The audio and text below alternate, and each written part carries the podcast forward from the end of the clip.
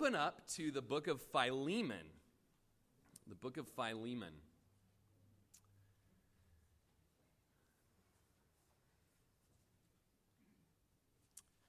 If you'll stand with me, I'll read the text over us this morning.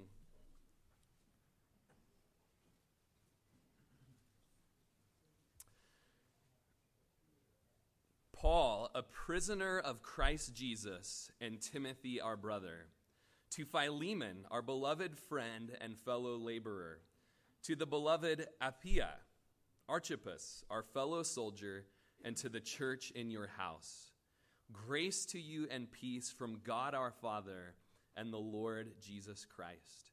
I thank my God making mention of you always in my prayers hearing of your love and faith which you have toward the Lord Jesus and toward all the saints, that the sharing of your faith may become effective by the acknowledgement of every good thing which is in you in Christ Jesus. For we have great joy and consolation in your love, because the hearts of the saints have been refreshed by you, brother. Therefore, though I might be very bold in Christ to command you what is fitting, yet for love's sake I rather appeal to you being such a one as Paul, the aged, and now also a prisoner of Jesus Christ. I appeal to you for my son Onesimus, who I have begotten while in my chains, who once was unprofitable to you, but now is profitable to you and to me. I'm sending him back. You therefore receive him, that is, my own heart, whom I wish to keep with me, that on your behalf he might minister to me in my chains for the gospel. But without your consent, I wanted to do nothing, that your good deed might be by compulsion, as it were. Not by compulsion, as it were, but voluntary. For perhaps he departed for a while for this purpose, that you might receive him forever. No longer as a slave, but more than a slave, a beloved brother, especially to me, but how much more to you, both in the flesh and in the Lord. If then you count me as a partner, receive him as you would me. But if he's wronged you or owes anything, put that on my account. I, Paul, am writing with my own hand. I will repay. Not to mention to you that you owe me, even your own self besides. Yes, brother, let me have joy from you in the Lord. Refresh my heart in the Lord, having confidence in your obedience. I write to you, knowing that you will do even more than I say. But meanwhile, also prepare a guest room for me, for I trust, trust that through your prayers I shall, it shall be granted. I shall be granted to you. Epaphras, my fellow prisoner in Christ Jesus, greets you, as do Mark, Aristarchus, Demas, Luke, my fellow laborers. The grace of our Lord Jesus Christ be with your spirit. Amen. Lord Jesus, as we come to Philemon, a, a really short book, but a powerful book and a necessary book. It's your word today to us, and it is profitable in so many ways. Let your spirit bring it to bear on our hearts and just empower me as a preacher and teacher of your word to speak in such a way that men and women would be turned to you, Jesus, know you personally, and be redeemed and reconciled not only to you, but to their brothers and sisters. We pray this in Jesus' name. Amen. Amen. Go ahead and have a seat. Philemon. Fun to get into, moving out of the pastoral epistles after many, many weeks in, um, in 1st and 2nd, 2nd Timothy and Titus. We get to this one chaptered book, a very interesting one. You know, how many times this week was I studying and I just typed in PHIL as a quick reference. And of course, it took me to Philippians. Why does Philippians get all the credit? I mean, Philemon's good too, you know? And so it's hard to abbreviate. Pretty much still have to spell it out. Philemon.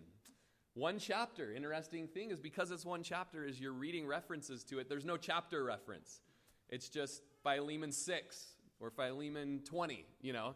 And so it's just an interesting thing, as well as Jude, a one chapter book. And so as we get into this book, we pray that the Lord would tune our hearts to His, to be part of this ministry of reconciliation. This book is summed up in one word reconciliation. Why is that? Well, because Philemon, the one who would receive this letter as well as his house, Philemon was a great landowner in Colossae. He had a great home. And within that home, he, as well as many in that day, had slaves. He had a slave named Onesimus that at one point or another in his bondage escaped. He ran away. And apparently, as you read the tone of the letter, it seems that he took something from Philemon as well. So he wasn't just a runaway, he was a thief.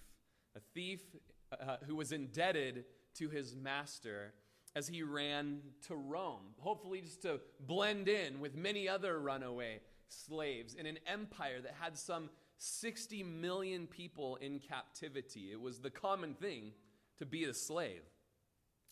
Uh, Lightfoot, J.B. Lightfoot says, uh, it was logical that Onesimus escaped to Rome, the biggest city of the Roman Empire. Rome was a natural cesspool for these offscourings of humanity. But at his providential meeting of Paul in Rome, Onesimus met the man who had led his master Philemon to Jesus. So something incredible happened as he ran to, you know, what would have been called back then this cesspool, this place for, uh, you know, almost sin, sin city, and people to just kind of run away and hide. And how interesting, in that place, he would meet the very man that had led his master to Jesus. Later on, Paul's going to say, I think so, that the Lord is up to something here. How about you?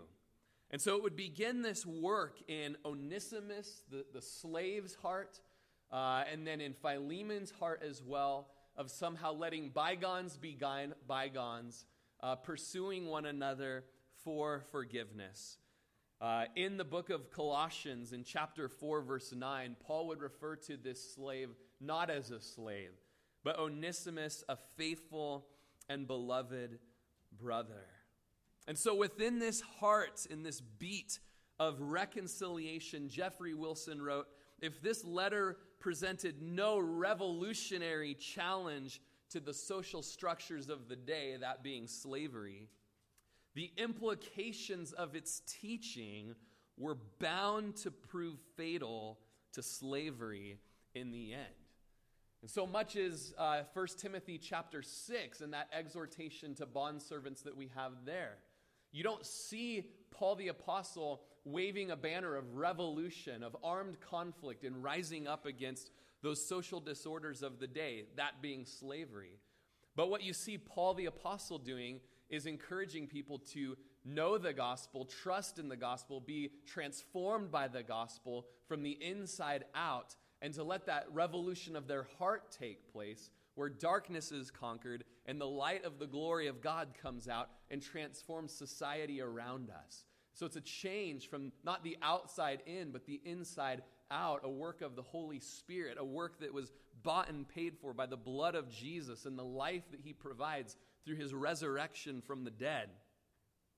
And so as we get into this, and, and uh, you know, it could be a one week thing, it could be a, uh, a, a, 10 week, uh, probably not, maybe a, a two week thing, three week thing.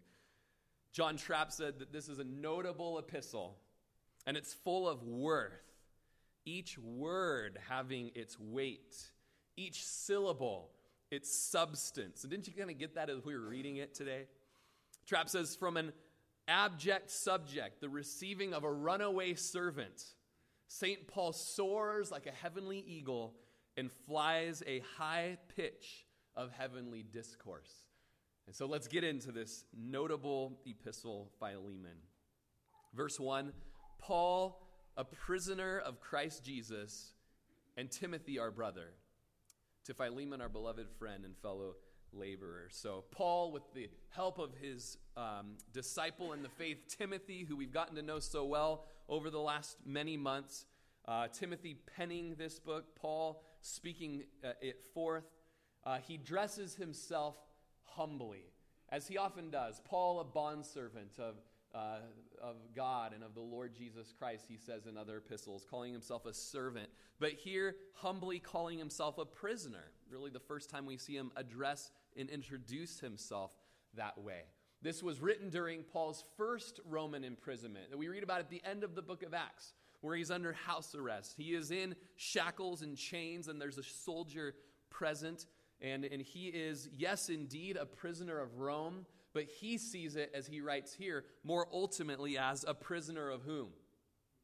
Jesus. He's a prisoner of Jesus. He's a prisoner of Christ. As Lightfoot says again, they were not shackles which self had riveted, but a chain with which Christ had invested him. Thus, they were a badge of office. So, shackles and chains that were a badge of his apostleship, that Jesus said, Count it all joy when you fall into these persecutions uh, in various trials. And, to, and in the Mount of uh, Sermon on the Mount, there on the Mount of Beatitudes, count it all joy. You know, rejoice when you're suffering persecutions and when people treat you spitefully and say all kinds of evil things against you. That's how they treated the prophets before you. And so you know you're doing something right. You know, when the world is rising against you uh, for the sake of Christ, you can rejoice in this. And, and you can even look at it with a different perspective that it's not uh, the state that's imprisoning you, but you indeed are a bondservant of Christ. You are a prisoner of Christ Jesus. And so, as he begins to write this letter and he's there with Timothy, it's so great to see that uh, not only is the letter honest, not only is the letter tactful, and it is so tactful as you read it and as, as we study it, but it's even humorous, as we even giggled as we were reading it out loud uh, today. And I wonder if Timothy kind of giggled as he was like, You really want me to say that? Okay, you know, writing it out. Like, that's kind of funny. I think I'll like that. I know, okay. So, you know, as they write it out to Philemon, to Philemon. His character is mentioned, this Philemon. He's beloved, he's a friend, he's a fellow laborer. In the Greek, the word fellow laborer is synergos, which is where we would get what? Synergy. Synergy, working well together, working in sync. This great fellow laborer this great beloved friend. And not only is it addressed to him, but in verse 2, it's also to the beloved, I'm not sure how to say this, Apia or Aphia or Apaphia, um, perhaps. Uh, Apia is uh, noticed as our sister in the original Greek. She's our sister Apia. And it's believed that it's probably Philemon's wife. And it's interesting that she's addressed here because back in the day, it was the wife of the home that was in charge of the slaves. Uh, she was over the slaves. And so, uh, no doubt, as the supervisor of this household and over the slave, this letter concerns her also, while it is addressed to the head of the home, Philemon. Uh, it's written that regarding the escape of the slave, she is as much a party to the decision as her husband, because according to the custom of the time, she had day to day responsibility for the slaves. And of course, the decision that is to be made here is that as Onesimus has met Paul, he's become a Christian. Paul has become Onesimus's father in the faith, just as he was Philemon's father in the faith. And so there's a work of reconciliation that needs to take place here between two sons in the faith who have uh, some sort of worldly issue going on. And so there's going to be a plea for reception, a plea for receiving, a plea for reconciliation. There's a matter at hand where a household needs to decide what are the, they going to do with this liability, this debtor, this Onesimus. Uh, and so, and so Paul is going to make his plea in just a little bit here. And so, uh, Apia has a bit of a role in what is going to happen with Onesimus as he would come back, as well as Archippus. Archippus uh, probably is uh, Philemon's son. And he's noted as a fellow soldier. How wonderful if this is truly the case that it's husband, wife, and son, that it's a family serving the Lord, as so often happens in the New Testament. Believe upon the Lord Jesus Christ, and you will be saved, you and your household. It's told to the Philippian jailer and many others.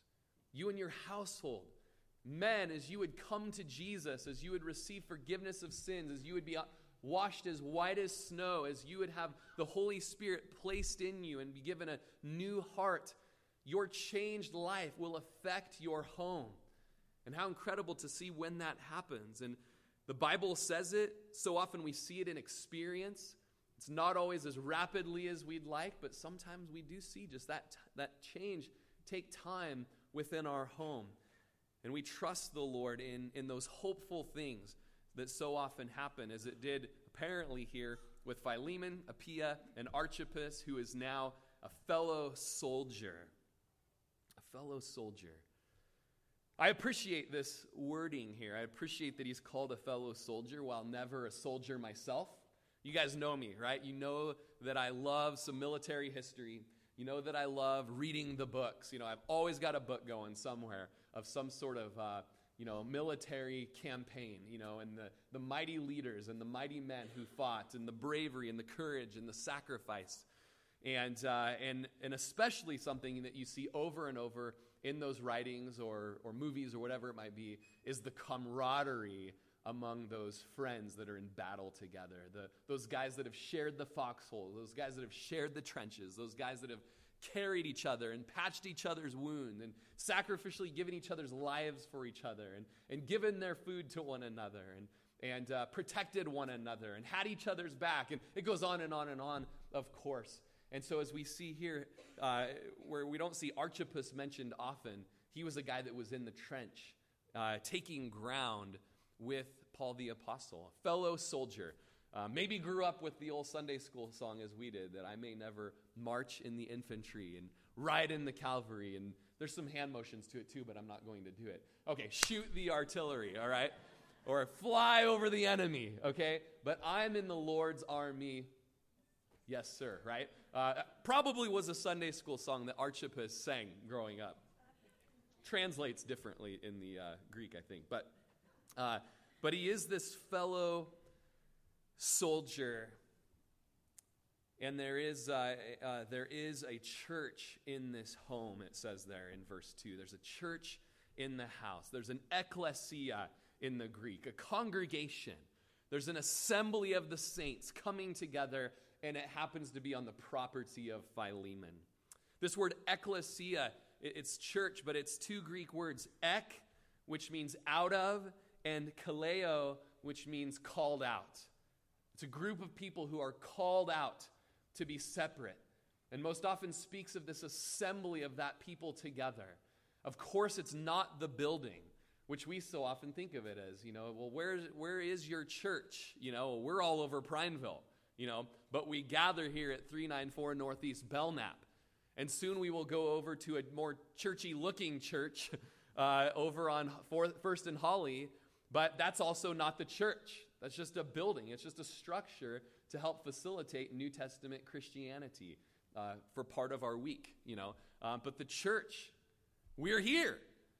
We're gathering today. And we're called out of darkness into the marvelous light. And we're called out of the world to be something separate and different, to be light, that we might proclaim the praises of Him. He says, Grace to you in verse 3 and peace from God our Father and the Lord Jesus Christ. Charis and Irene, grace and peace. Two lovely girl names, standard names, saying what Jesus has done. He's given us His grace, something that we could never earn, something that we could never work for. As, as DJ said, we could never pull ourselves up by our own bootstraps. We could never white knuckle it to be good enough. On our best day, our best works are as filthy rags before the holiness of God. That's our best day. And what we could not do because we are weak in the flesh, bunch of weaklings that just want to rebel and disobey all the time, God did by sending his son Jesus in the likeness of sinful flesh. He came looking like a man, he came as a man, half man, half God, fully man, fully God, the hypostatic union. Here he is, and it, he delighted to do the will of God. And so he obeyed, he did it, and he put to silence sin. In doing that with grace, for anyone who would believe, he brings peace. He brings Irene. Isn't that a great name? Have you ever liked the name Irene? Peace. He brings a peace of heart, a peace of mind, peace as we're reconciled to God, peace as we're reconciled to one another, grace and peace. I don't quote it very often, not the biggest fan of the uh, author for some various reasons, but, uh, but men that I really love and respect have appreciated him, and so I'm, I'm yielding a little bit and kind of beginning to enjoy and see things. But uh, in the message paraphrase, his translation is every time your, uh, your name comes up in my prayers, I say, Oh, thank you, God. That's the next verse going into it. I thank my God making mention of you always in my prayers. Every time your name comes up, oh, thank you, God. Did you know that, that that's you in this church? We spend time going through the church directory, going through the Facebook page, here at the Pulse on Sunday nights, which is tonight, by the way, 6 to 7, only one hour. Come and pray with the church. And there's times we just give prayer to praying out over people and naming names. And if you're wondering if your name comes up, whether at the Pulse or at the home groups or in the core groups or in my personal private prayer time, your name comes up. Your name comes up. And you know what? It always begins with, oh, thank you, God. Oh, thank you, God. I thank my God, making mention of you always in my prayer. Verse 5 hearing of your love and faith which you have toward the Lord Jesus and toward all the saints. You know, in culture and in society, in the day of Paul, with no real way of communication, but maybe the Pony Express or, you know, the letter or maybe the smoke signal, I don't know. Uh, somehow, even in Paul's day, word of love and good works would make its way back to the apostle paul even from you know was then the farthest corners of the world and it's true today in a day where it's a quick tap on your phone where actions are made known very quickly to a community very quickly to a church and here he says i thank the lord man when i think of you and when i hear of love and acts of faith that you're doing it toward not only Jesus, but all of the believers.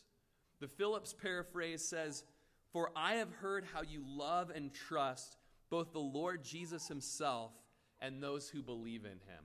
I've heard about it. Here's this guy that's a beloved friend, he, he's a, a fellow laborer. There's synergy going on. And it's no surprise to Paul, but he's hearing about great works of just reaching out and loving on people. That's a beautiful thing. And I just want to challenge and encourage our body in something. Different seasons, different things. But here it is 2019, and I would encourage us to be pressing in with purposeful, prayerful intention as to how we can be loving on this community tangibly the love of Jesus Christ. Looking around, open eyed, who are those around us that are hurting and broken and just need us to love them and ornament the gospel with tender mercies and compassion? I know it's happening to a degree. There's a group that meets weekly or every other week now, specifically praying and strategizing as to how they can reach Juniper Canyon. Major prayer, major thought, major discussion meeting with neighborhood representatives. How can we reach this area that appears to be hurting or broken or isolated or maybe feels unloved by the town of Prineville? How else can we do that? Purposeful, prayerful intention. I remember the days that Calvary Chapel, I used to hear it all the time that our name was being spoken of all throughout the town, that we were really loving on this community. And it doesn't mean that we're not, I just don't hear about it as much anymore. And that's on me, all right? That's on the elders, and it's not on you. But let's pray about Holy Spirit move us to love this community to where when the name Calvary Chapel is heard, it's not just in the newspaper about, you know, hey, they're purchasing this old building and everyone just loves that the building is still going to be used. That's a great thing. That's not what I want to be known for. I even made mention in the newspaper article, like, we love that we're going to have a place to meet, but that's not what we're about. We want people to know Jesus and be changed by Jesus and have hope and healing and to know Him. I just recently, uh, this week, I don't know where it is in my notes here. Um, my, my friend Luke from Newport, who's going to be coming and teaching at the men's muster. Quick little plug for not only prayer tonight, but the men's muster. Please, please, please, please come to the men's muster. Please come gather with us. It's a biblical thing to gather as men. Read the Old Testament, man. The men of Israel are to gather once a year and to spend time together seeking the Lord. And it wasn't just supposed to be free for them, it was supposed to be with a cost, a cost for their life to get out there with each other and seek the Lord. Quick little men's muster plug. But my buddy Luke is going to be there at it. And I've just been loving getting to know Luke because he's a guy that is this strategic planner of how to love and reach Newport. And about two weeks ago, uh, he shared on Facebook about uh, he could see out on the coast, out on the ocean, that there was a ship that had sunk and that the Coast Guard was out there and that they were searching and looking for um, the men of that ship. And it turned out everybody on board died. And uh, as far as I know, one of the men was a man from South Beach Church and was a man that had come to know Jesus through Luke's ministry. Luke had done his wedding, so it was a very heartbreaking thing to have the boat go down with these men from Newport and men from out of town. But the love that Luke has given to um, the, the fishermen in that community was shown to have been appreciated this week when a, a video was posted with him tagged in it.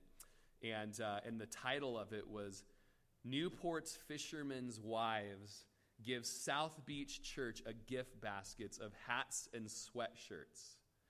And it goes on to say the members of Newport Fishermen Wives wanted to take a moment to recognize Luke Frechette for all he's done for our community and the families that are grieving right now.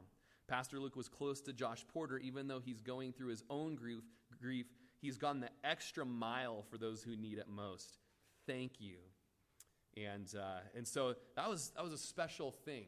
And it's, it's just been impacting me. Like, I just want to be more like my friend. You know, I want to be more like Jesus. I want to be more the guy that just goes and lays his life down to just love people. And, uh, and yesterday, just, you know, get a phone call. I'm trying to study for today, you know, and it was an inconvenient phone call, someone wanting to meet. Ah, uh, you know, like, can it wait a couple days and it's not really necessary? And, uh, like, you know, uh, it just wasn't good timing. You know what I'm saying? And the Lord's just like, get off your lousy butt and get in your truck right now and drive there as fast as you can and go love on these people. And so he just changed my heart to just be overjoyed and to be someone that was like a Philemon. I want to be like a Philemon, who, of course, is like Jesus, loving on with tangible grace, in this case, the saints, with Christ Jesus. Pretty neat and special thing. But as you get into uh, verse 6, it says, that the sharing of your faith may become effective by the acknowledgement of every good thing which is in you in Christ Jesus. So, as I first got to verse 6 in my studying, I was really excited about it. Okay? Maybe read it one more time and maybe you'll know why. That the sharing of your faith may become effective by the acknowledgement of every good thing which is in you in Christ Jesus. Here's one of the first things I wrote down love toward Jesus plus love toward the saints equals the sharing, uh, the effective sharing of your faith. And I was just excited. I'm like, boy, I know where I'm going this Sunday. Uh, effective personal evangelism. It's just going to be a great Sunday. We're just going to be stirred by the Lord to go in this community and to witness and to share the gospel. Reading some, you know, a few commentaries, of course, this is the foundation for all effective evangelism, the overflow of a life that has been changed and touched by God. One man wrote The reason why some sharing of the faith is not effective is because we don't know or can't communicate every good thing that God has done for us. Just remembering, you know, even from the book of Titus, just, man, the more we worship the Lord for His grace and meditate and ponder on the good and great things that God has done for us. We love Jesus. We love what He's done for us. That's going to translate to effective communication of our faith. Oh, so excited to teach that today. Right off the heels of youth group on Wednesday night, we're in Acts chapter 14. Paul and Barnabas were in Iconium, and it says that they so spoke that a great many of Jews and also Greeks believed. Just this great message for the high school group. Just, Lord, help us to be those that so speak, or as the ESV says, speak in such a way. That we would speak in such a, a way that people get saved and people believe. Effective evangelism, right? Effective sharing of our faith. Then I started doing the word studies, all right? And it's just so important to do that. It's important to begin to look at the context of the whole story, the context of the whole book, the whole chapter, in this case, the whole book, and to begin to look at other translations to see what the thought is that's being conveyed here.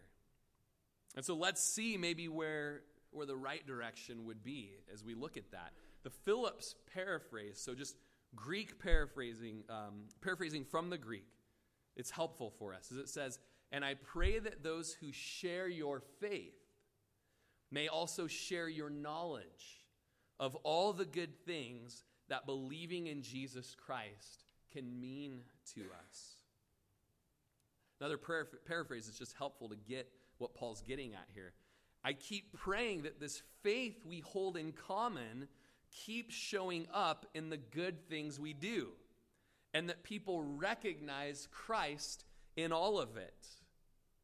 Maybe you've got the NIV this morning. I pray that your partnership with us in the faith may be effective in deepening your understanding of every good thing we share for the sake of Christ. And so when you've got this sharing the faith, the word share in the Greek is koinonia. And you probably have heard that word before fellowship, right? Fellowship, sharing with one another. And so when you get down to the root of what this fellowship is speaking of, it's not going the direction of personal evangelism like I thought it was. It's still a good thing, it's still a biblical thing, still a great message for another day, but just not what the text is saying, okay? So important as you're preaching the word to preach what the text is saying.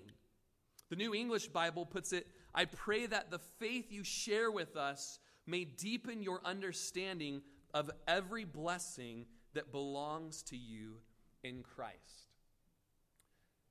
What I'm getting at, and what Paul was getting at, which is really the more important thing, is that here you have a slave owner, Philemon, a believer, okay?